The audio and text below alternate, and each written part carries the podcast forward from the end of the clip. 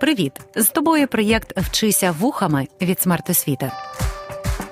Вчитись можна не лише за столом чи партою, можна в потязі, автобусі, під час прогулянки чи лежачи у ліжку. Просто слухай і вчися. Привіт усім, кого захоплює світ слова.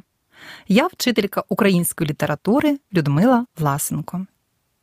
Визнаний лідер шістдесятників, що з натхненням жонглера закручував в одну поетичну орбіту і золоту цибулину, і теорію відносності, і ридаючи, як леви, синхрофазотрони, і випрані штани, і ленінські фанфари, і зворушливу бабусенцію, і Чорнобиль, і рух, і дух, і легендарні сценарії, за якими було створено наші найкультовіші фільми.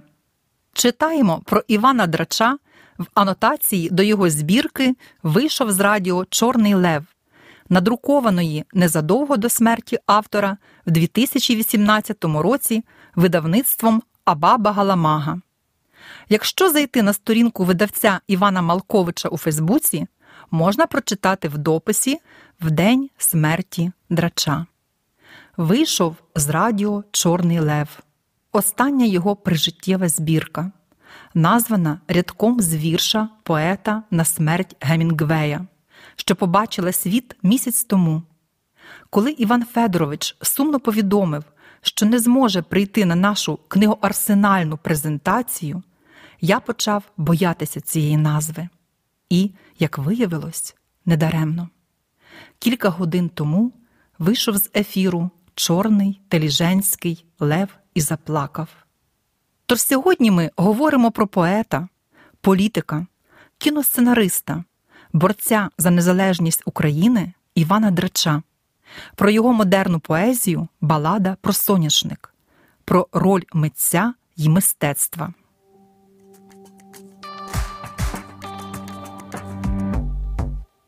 Людина епоха говорять саме про таких, як Іван Драч. За 82 роки життя він бачив і голодний 1937, і Другу світову війну, і сталінські репресії, і Хрущовську відлигу, й агонію радянської тоталітарної машини, й народження України, і її криваву боротьбу за своє існування. Якщо заглибитися в його життєпис, то можна знайти багато суперечностей, адже в ньому уживалися комуніст і націоналіст. Член КПРС із 1959 року Драч водночас відкрито підтримував дисидентів, але через це мав проблеми з радянською владою. Після арештів вже написав відкритого листа, в якому каявся у своїх зв'язках із репресованими.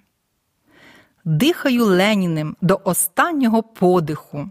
Читаємо в його вірші, написаному в 1965-му. І тоді ж, у 60-ті роки, поет написав інші рядки: Куди йдемо? Яка нас віра кида на кам'яні вітри? Якого діждемося звіра, щоб з ним сконати до пори? Атомні цвяхи, мудрі бляхи і філософські манівці, і сита морда костомахи з кривавим прапором в руці. А на початку становлення української держави драч перший голова національного руху України й борець за незалежність держави. Що це? Лицемірство, слабкодухість, пристосуванство? На це питання дав відповідь сам поет у інтерв'ю в 2000 році. За свої вірші про Леніна мені не буває ніякого. Адже в той період мого життя я свято вірив в КПРС, в лавах якої перебував 30 років. Навіть народний рух, як суспільно-політичний рух, я починав, коли був членом компартії. І всі мої вірші про Леніна, про комсомол, присвячені будівництву всяких ГЕС, це було моє життя, тому я від них не відмовляюся.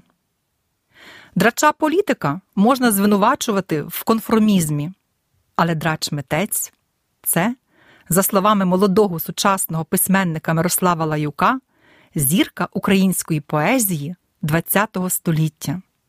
поет, у якого немає стопів, який руйнує уявлення про стандарти поезії. Митець міг буденну річ перетворити на шедевр, зі звичайної цибулини витворити богиню. Вона золота граната у пашу студентського голоду, затята суперниця розвареної рохлі картоплі, вірна подруга кухонної скромниці солі, мала Жанна Дарк на всіх англосаксів мікробів. Вона ніжна Лаура, якогось кирпатого Петра Петрарки з Київського технічного училища на Подолі, захована у теплиці його саморобної валізки. Чи вона забута, занедбана цибулина попелюшка, що безіменно зітліє у шлунку якогось бонзи? Вона золота золотісінька, не знає, як їй судилось вмерти. Чи судилось лягти їй святими білими німбами на нерозгадану тайну пшеничної скипки? Чи вона має крутити хула-хуп перед кривавим шашликом на срібному тлі грузинського князя Шампура? Починається золота агонія предсмертного стриптиза. Івана Драча можна назвати реформатором української поезії. Саме він модернізував українську баладу, відкинувши традиційність та залишивши в ній лише напружений сюжет та ліроепічну форму. Тож твір Балада про соняшник це філософська модерна балада, на яку бучанський хіп-хоп гурт Апокрив у реп-проєкті Порепані вірші створив кавер. Слухаємо.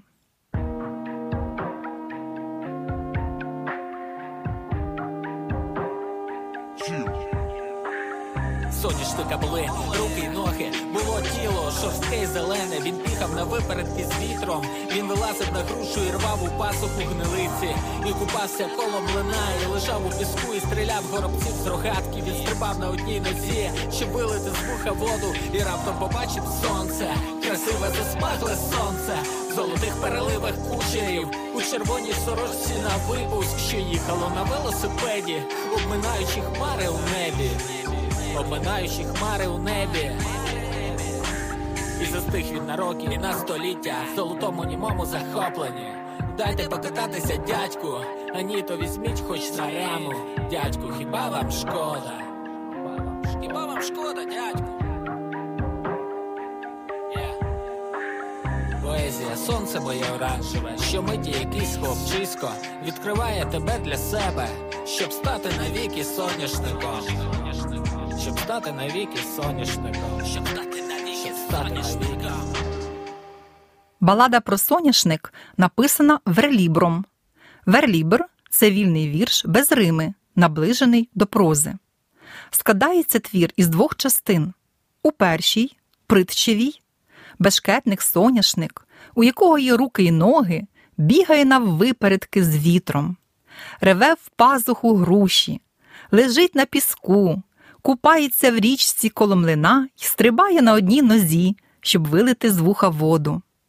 А ще цей хуліган стріляє горобців із рогатки. Тобто соняшник перетворюється на звичайного хлопчика, прийом метаморфози, притаманний баладі. І раптом соняшник бачить сонце, що їде по небу на велосипеді красиве засмагле сонце, в золотих переливах кучерів, у червоній сорочці на випуск. Соняшник завмирає від захоплення і просить сонце дати покататися або хоч узяти на раму. А ось друга роз'яснювальна частина вірша. Поезія, сонце моє оранжеве, що миті якийсь хлопчисько відкриває тебе для себе щоб стати навіки соняшником. Із цієї строфи зрозуміло, що образи балади алегоричні.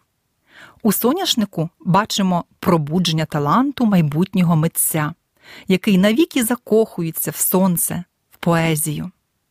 Для самого драча, також закоханого в сонце, воно ще й джерело натхнення. Тож тема балади народження митця.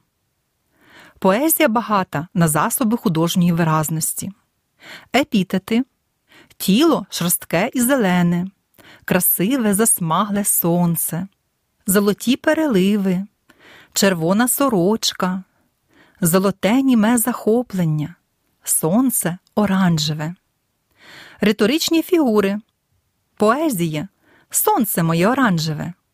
Дайте покататись, дядьку. Дядьку, хіба вам шкода? Уособлення. В соняшника були руки і ноги, було тіло. Вилазив, рвав, купався, стріляв з рогатки, стрибав. Сонце їхало на велосипеді. Гіпербола. І застиг він на роки й століття. Анафора. Він бігав, він вилазив, і рвав, і купався, і стріляв. Поряд із алегоричними образами бачимо в баладі образи символи. Небо тут можна трактувати як духовність, а хмари як духовні перешкоди. Крім того, автор майстерно поєднує з цими інші образи природи груші гнилиці, горобці, а також буденні предмети велосипед, млин. У баладі про соняшник глибокий сюрреалістичний сюжет. Можливо, на творчості автора позначилося його зацікавлення мистецтвом французького художника сюрреаліста Пабло Пікассо. Атомні сльози течуть в імлі на чистий пензель солоною правдою. Він сам геніальна сльоза землі, в штанах, замурзаних райдугою. Так про художника поет пише в поезії Сльоза Пікассо. Баладою про соняшник Іван Драч стверджує, що поет має прагнути високості в поезії, але укорінюватись у рідному ґрунті. До речі, твір увійшов до першої збірки Соняшник, надрукованої в 1962 році.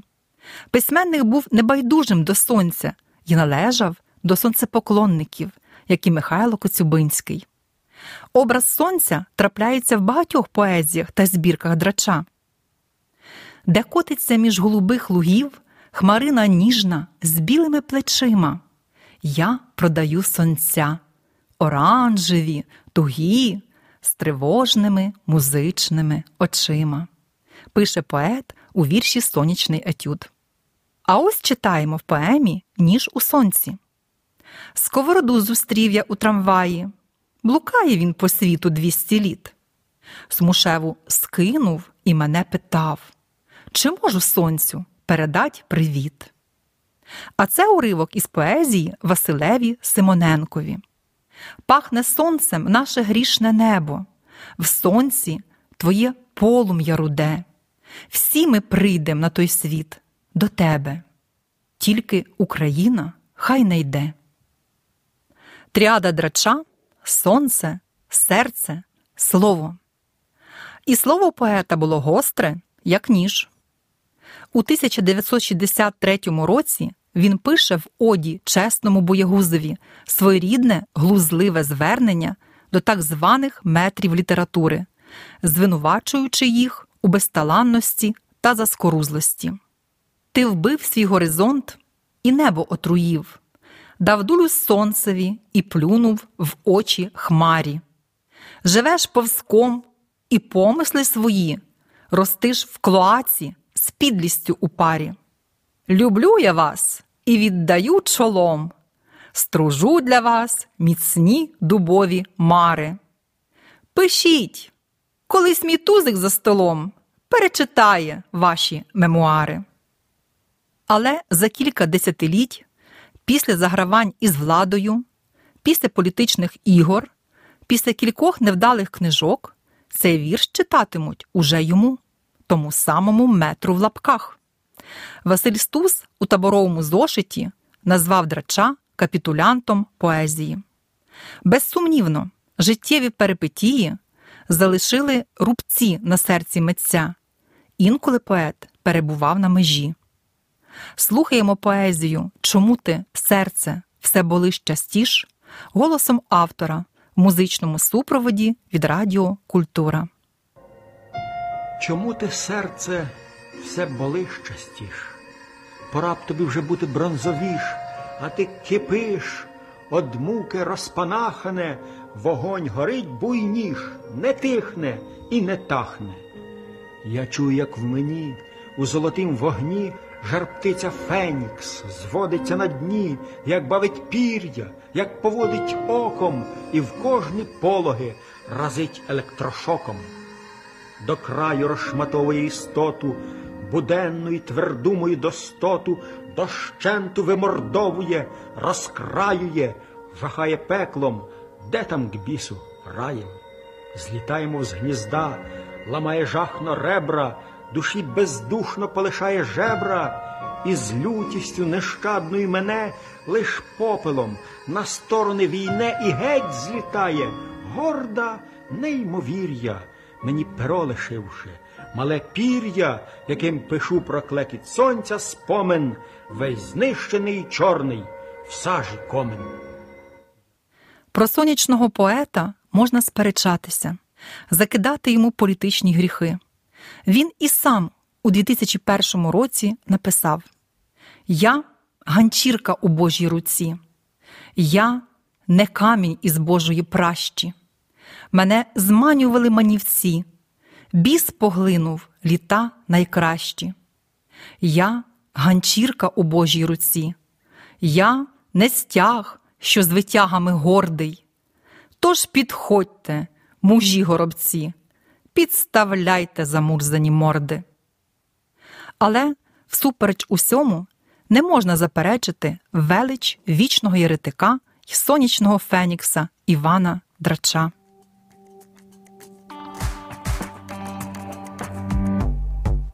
Арс лонга віта бревіс, що в перекладі з латинської означає мистецтво вічне, життя коротке. Поспішайте щомиті відкривати для себе мистецтво слова разом із помаранчевим серцем Івана Драча. Завершуємо нашу розмову музичним етюдом поета Помаранчеве серце у виконанні сестер Тельнюк. А з вами була я, Людмила Власенко.